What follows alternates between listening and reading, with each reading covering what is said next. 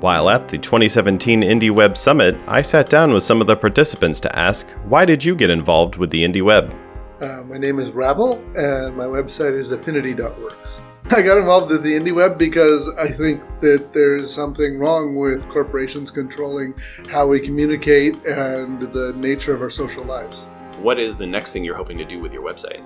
I'm hoping to find a way to share contact information between groups and how to federate a privacy preserving CRM. What's the most recent update you've done to your website?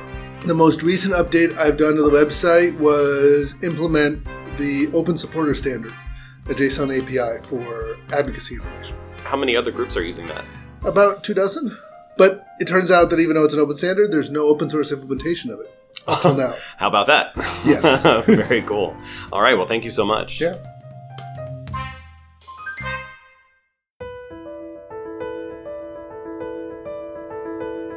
Hello and welcome to This Week in the Indie Web audio edition for the week of August 26th through September 1st, 2017. This Week in the Indie Web is a weekly digest of activities in the Indie Web community at indieweb.org. It contains recent and upcoming events, posts from Indie News, and a summary of wiki edits. This Week in the Indie Web is sent out on Fridays at 2 p.m. Pacific Time, with this audio edition appearing the following day. You can find the web edition of This Week in the Indie Web, including all links and an archive of all past editions, at indieweb.org slash this-week. Events Homebrew Website Club is a bi-weekly meetup of people passionate about or interested in creating, improving, building, and designing their own website. Most meetings take place every other Wednesday from 6:30 p.m. to 7:30 p.m., with an optional quiet writing hour from 5:30 p.m. to 6:30 p.m. beforehand. The next regularly scheduled Homebrew Website Club meeting will be September 6th, with Brighton, London, Baltimore, and San Francisco, as well as a virtual Homebrew Website Club at Central European Time, confirmed so far. If you're an organizer, please remember to update the wiki with information about your venue, times, and how to RSVP. And remember, you can always find info about the next upcoming Homebrew Website Club meetups at indieweb.org slash next-hwc. Interested in starting a homebrew website club in your city? It can be as simple as grabbing a friend and heading to your favorite coffee shop, bar, living room, or any other meeting place. You can find plenty of information about Homebrew Website Club, including tips for how to organize your own, at indieweb.org/hwc. A reminder that there will be an Indie Webcamp tent and events at the upcoming Campfire Journalism Festival in Dortmund, Germany on September 8th and 9th. Check the newsletter for details on how to attend. On September 22nd, at the Connect Tech Conference in Atlanta, Georgia, IndieWeb community member Keith J. Grant will be giving a talk on the decentralized social web.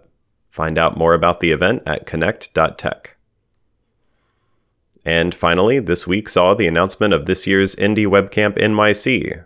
The two day camp will take place at Dalberg Global Development Advisors in New York City on September 30th and October 1st. Learn more and register now at 2017.indieweb.org/nyc.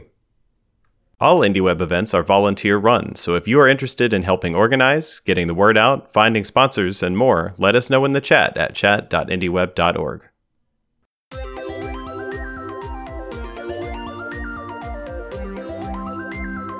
And now, a selection of this week's updates from the IndieWeb Wiki at indieweb.org. New community members. Two new user pages were added to the IndieWeb Wiki this week. First up is Glenn Rice at glennrice.net. Glenn is a systems and network administrator and sometimes software developer who lives in Cairns, Queensland. And a new page was created for longtime IndieWeb contributor Dan Gillmor at dangillmor.com. Dan is a technology journalist, director of the Knight Center for Digital Media Entrepreneurship at ASU's Walter Cronkite School of Journalism and Mass Communication, and a fellow at the Berkman Center for Internet and Society at Harvard University. If you haven't already, now is a good time to create your own user page. It's a great way to introduce yourself to the IndieWeb community and to collect the things that you are working on or want to work on for your personal website. For more details, visit indieweb.org/wikifying. Community and Concepts. Thanks to Gregor Morrill at gregorlove.com for archiving the notes from the 2014 Indie Webcamp UK in the wiki. You can find the links to notes from all of the sessions on the 2014 UK schedule page. A new page was created for Fundraiser, a type of post similar to an event that encourages readers to donate in response to it.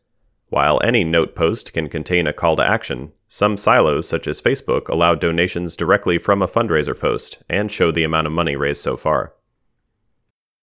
Services and organizations. A new page was created for Follow Search, a feature that shows new posts in a user's feed reader when they match a search result, regardless of whether the user is following that author. This feature was recently added to Twitter and has stirred some discussion about an IndieWeb equivalent.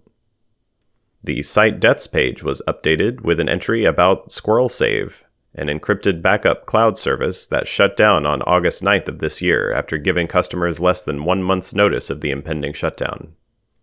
The Facebook and Instagram pages were both updated with info about outages that hit both sites on August 26th. The info contains a link to an article from the CNN Money blog, which received confirmation of the outage from Facebook and which notes that many users went to Twitter to vent their frustrations. A new page was created for People You May Know, a Facebook feature that suggests people you may want to add as a friend. The page contains a link to a piece by Kashmir Hill on Gizmodo.com describing her experience with the feature.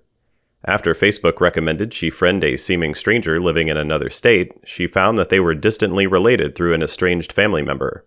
Facebook refused to comment on how the system decided to suggest the connection. IndieWeb Development the feed page was updated with a link to a post by Joshua Tilton on Getstream.io titled The Ultimate Guide to Activity Feed Design and News Streams. The piece collects examples of this type of user interface design from several apps and websites and concludes with their recommendations for how to apply them. The feed file page was updated with a brief list of feed file formats such as RSS, Activity Streams versions 1 and 2, and JSON feed, and information on how to contribute to their development where possible. And finally, the anti patterns page was updated with a link to a Twitter thread by user Shuja Haider. The thread begins with this tweet quote, I want an app for each website I visit, and I want all of them to have loud videos that play automatically. This is my ideal user experience. The thread goes on to list real world examples of user experience designs which users find most frustrating. That's going to do it for this week. Thank you for listening. This English version of This Week in the Indie Web audio edition was read and produced by Marty McGuire. If you have suggestions for improving this audio edition of the newsletter, please feel free to contact Marty in the Indie Web chat. This Week in the Indie Web and the Indie News services are provided by Aaron Parecki. Music for this episode included the tracks Day 85 Suit, Day 48 Glitch, Day 49 Floating, Day 9, and Day 11 of Aaron Parecki's 100 Days of Music project. Find out more at 100.aaronparecki.com. Learn more about the IndieWeb at indieweb.org and join the discussion via Slack, IRC, or the web at chat.indieweb.org.